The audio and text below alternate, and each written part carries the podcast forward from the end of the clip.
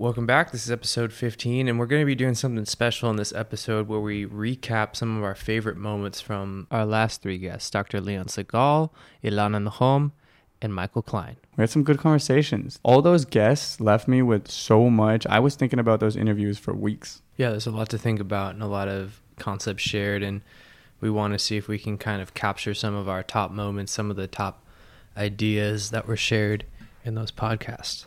It's been a while since it was just me and Reed on the microphone, so we figured we would take it back to episode three and run a little reflective.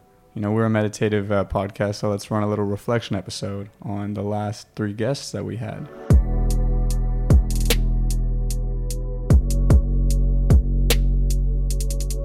We're going to start with our guest, Dr. Leon Segal, who we did two-part series with. One of the topics that stood out to us was his conversation around the subconscious. So we're going to play you that clip and we're going to talk a little bit about what that clip meant to us. You know, most psychological theories you look into always talk about the, the conscious mind being really the tip of the iceberg. So much more going on under the surface that enabling that, again, is part of sitting quietly in meditation and quieting the chatter of the conscious mind in order to allow that more expansive mind to come into play. Yeah, that's a really powerful concept. And I, I love the idea of taking space from your problems. And it's definitely something that meditation has helped me with. There's potential for it to help everyone with. It's really a tool to quiet the conscious mind and I loved what you said, even in addition to Dr. Segal. It helps you take space, and it's in that space that there's some brilliance. That's really quite a cool concept. And another thing that you said that I really liked, maybe not directly in that clip, but at least adjacent to it, was the idea of sleeping on it. And we it's something we say colloquially. Like we're we're all familiar with the idea of sleeping on a problem. And where does that come from? That is our unconscious mind digesting a topic, thinking about it. It's it's it's in there. Even if you're not thinking, you're, you're cooking, you go on your run, you, you know what? I am gonna move. You know, and it and it comes to you. And where does it come from? Well, it's been deep within your mind, not the conscious part. And I love the idea of letting it digest without thought. I don't think about digesting my food. I don't I don't eat a hamburger and then think about it. It just happens. Yeah. So I love this idea of like a subconscious extraction. And it's so counter to like our society or the way we're brought up to think. It's always like attack your problems. You got to go full like don't don't rest until it's fixed. There's this, you know, notion that we just have to go full steam ahead. Mm-hmm. And it's and it's crazy because when you break down, you know, it's he was talking about the conscious mind being just the tip of the iceberg versus the subconscious mind, which is like the majority of your brain power. It sits below that. And so we're trying to use like a smaller, less efficient part of our brain to solve these problems and and putting it into overdrive when really just like stepping away and letting your subconscious take over and, and do its work in the background silently not only is it easier for us because you get to go do something else but it's also so effective yeah i'm trying to think of problems that i've had that i rushed into and uh, I, am also trying to think of examples of problems that i slept on. I mean i can tell you just from working on this next job of aware there's so many small decisions that come that are so permanent. Like okay can you submit art for the packaging? Or what about can you make art for the labels?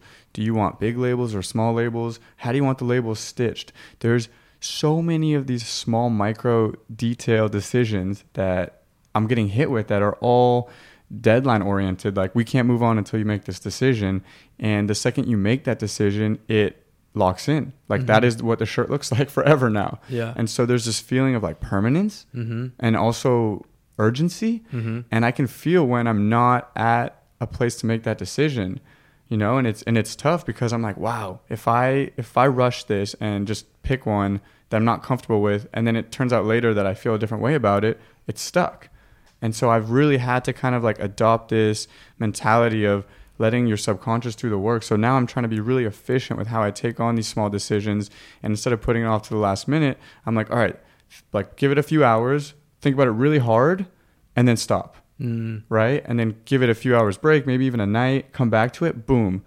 You feel different and things shift. And it's so crazy. Like I'll I just had to lock in the labels. And it took me a week and it was supposed to take me a day But I was like, I'd rather take a week to do it, get it right, and honor the process of letting my subconscious really come to a place that's like how I think this brand would align the most with meditation and locked in the labels and I feel good about it because I honored that like subconscious that time to process. I think it also kind of plays into reactivity. Are you reactive to your problems? I mean, you Mm. talked about urgency too, which I think is there's a perceived urgency that doesn't actually exist. We create urgency. Mm-hmm. And so I think I mean there's lots of business rules too. Like if you read an inflammatory email, wait wait 30 seconds Yeah. before you respond. Really think about Right. it. Not only is there wisdom in using your subconscious, but there's also wisdom in not being reactive. And I think that's kind of goes hand in hand. Yeah. Never make a decision at an elevated time of emotion or like at a, at a time of heightened emotion. When I was working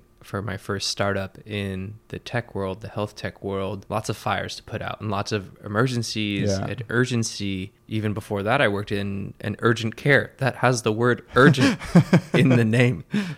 I read something very interesting. Paramedics are trained not to run to patients. They walk to patients. Hmm. Even if it's a car accident, even if they're they're decapitated, something horrible, they walk.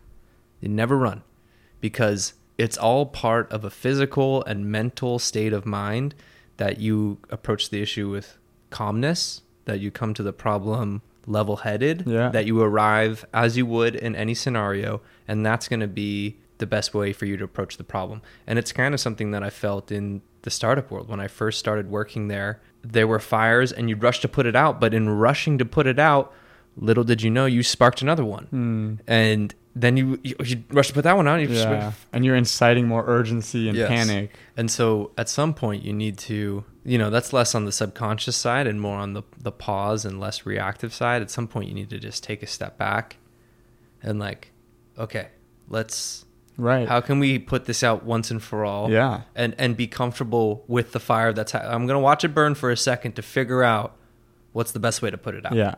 I mean, that feeds right into our next guest, Alana Nahum, who was talking about the vagus nerve. Alana talked a lot about how the vagus nerve is super receptive to our environment and, and how we're interacting with our environment. So if we are very rushed, living this fast life, our vagus nerve is like going to contract and go into this kind of like defense mode Mhm. where it doesn't feel safe.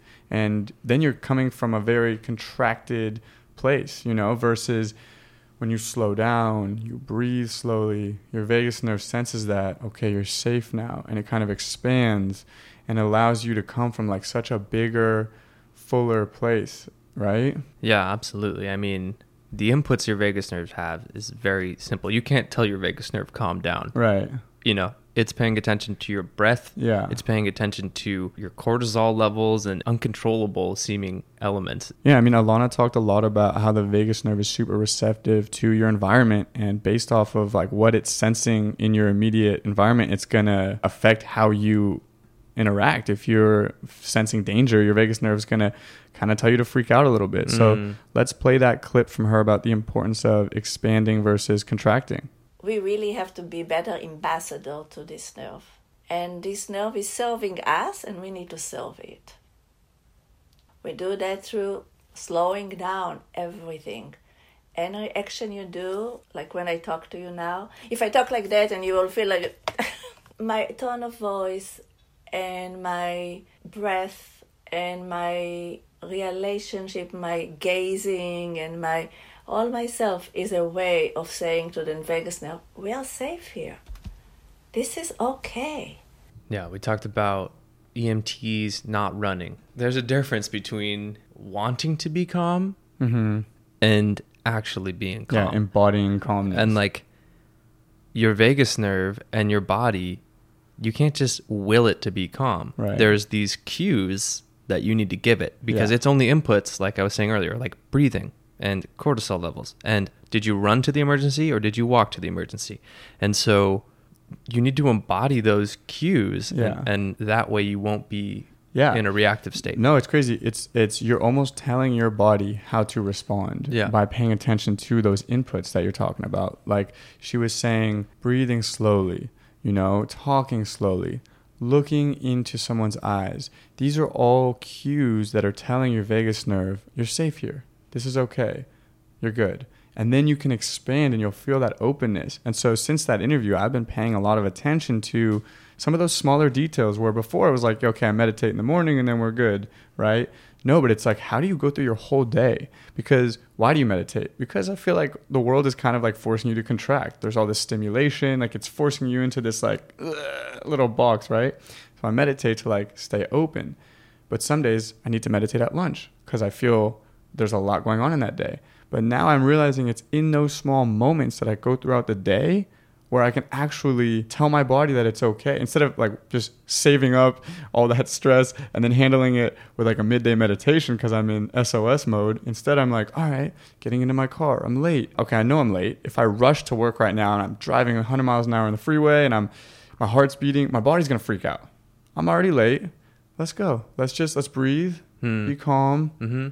And then when you show up, you're not as frantic, you're not as behind. You can get to work more efficiently. Yeah, it just compounds. It compounds. It's it's if you show up frantic, the next thing you're gonna do is Yeah. is bad. You know, you can feel it. Yeah. You can feel it. You can feel. Sometimes you feel like I'm on, I'm hitting Right. everything, and other times you're like, I just fucked up, and I'm Yeah. gonna fuck up six more times. I can fe- I can feel my next six mistakes Yeah. are ahead of me.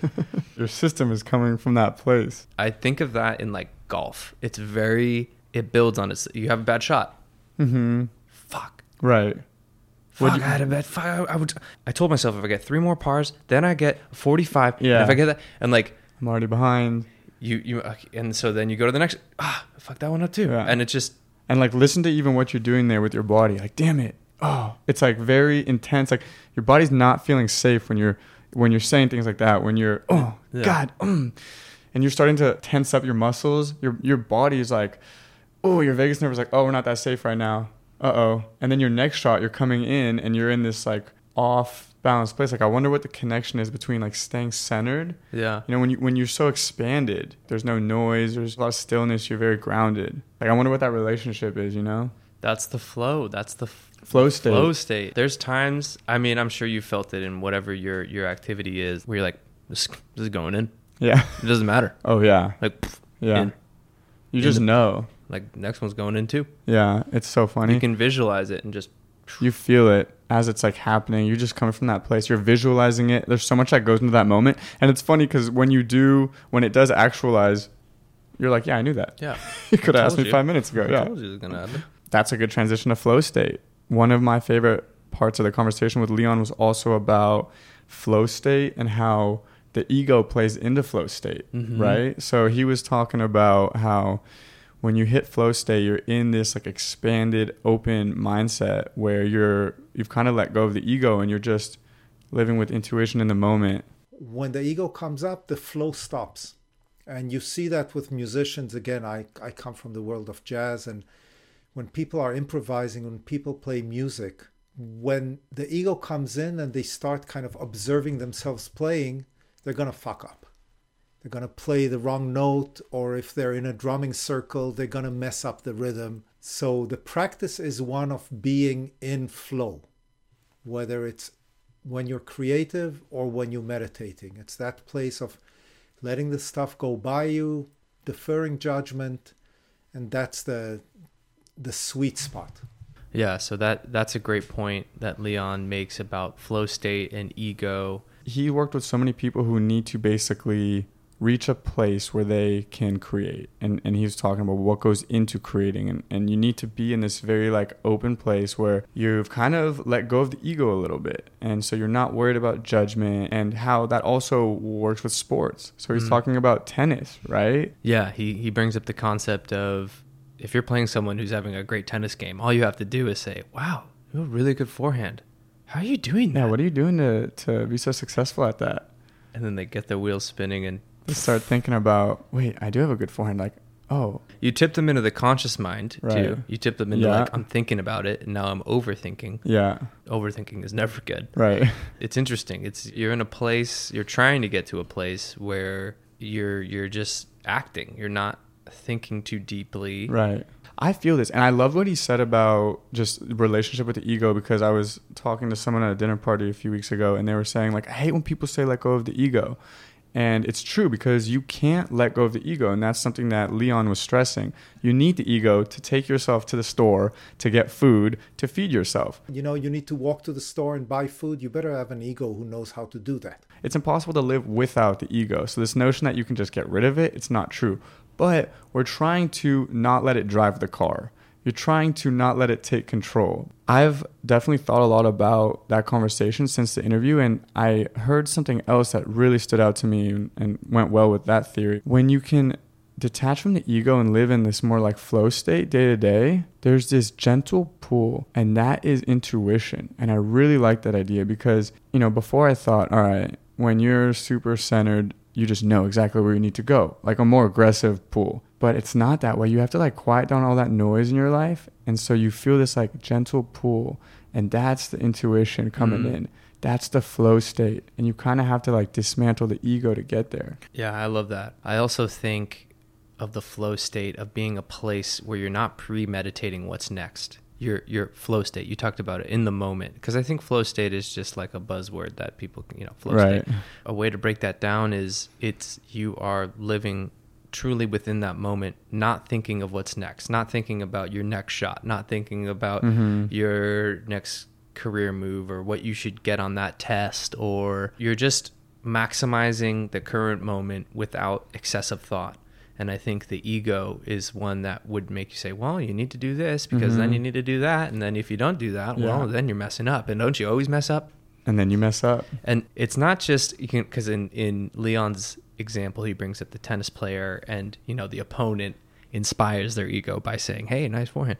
But I would say, at least in my case, and I bet many's cases, it's not your opponent that stimulates your ego, it's yourself. It's your own self critic, something that Dr. Michael Klein touches on. As you train the attentional system, this is where I think the self compassion work get the critic out of the way and be motivated from values rather than the critic productivity and effectiveness goes up dramatically. It's toning down that inner voice too. It's not just the external yeah. stimulus, but it's the internal stimulus.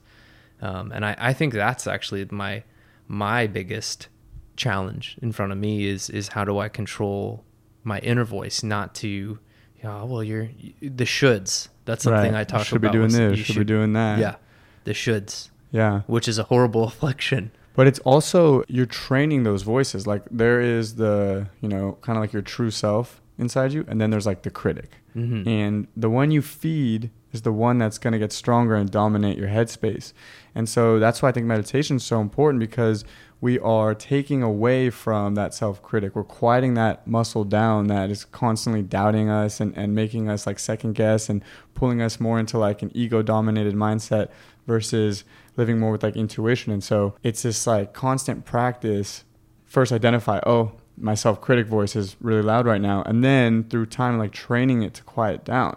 Like I, growing up in high school and, and in college, and I think this is the case for so many people, that's why those years can be so hard for people, is you're just dominated by, you're having an identity crisis, first off. You don't know who you are, who you're becoming, but then you have all this self doubt. You're comparing yourself to peers and I just lived so timid because I was always trying to see like where do I fit into all this. Hmm. And through meditation and, and obviously getting older, I can feel the difference through the years about how I've been able to like turn the volume down on that self-critic voice hmm. to the point where now like yeah, it's always going to be there I think to some extent and I can still hear it, but it's not very loud. Like it's pretty quiet and it's soft and I can I don't run with those thoughts for very long, right?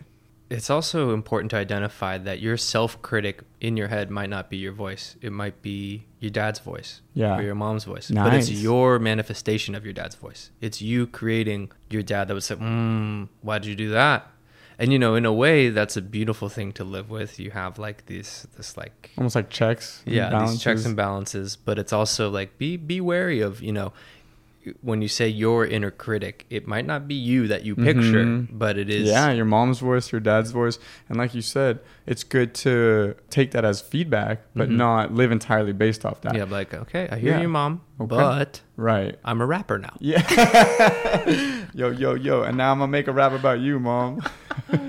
to like tie at least the thoughts that we've talked about together, we started with the subconscious and letting your subconscious mind digest issues. But how does that connect to taking pause? And how does that connect into not being reactive?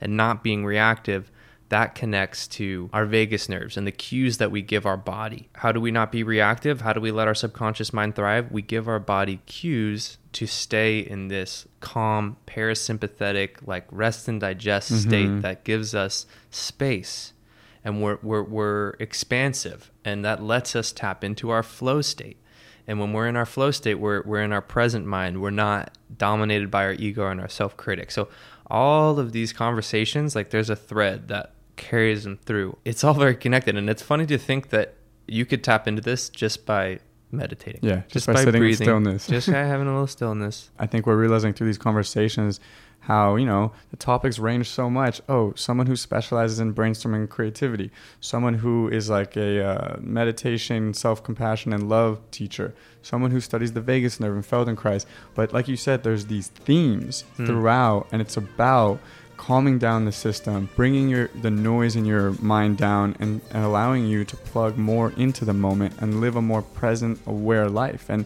and that's really the point of this podcast is to f- help find ways where we can squeeze more out of every moment and just stay as present as possible and, and, and really like feel life.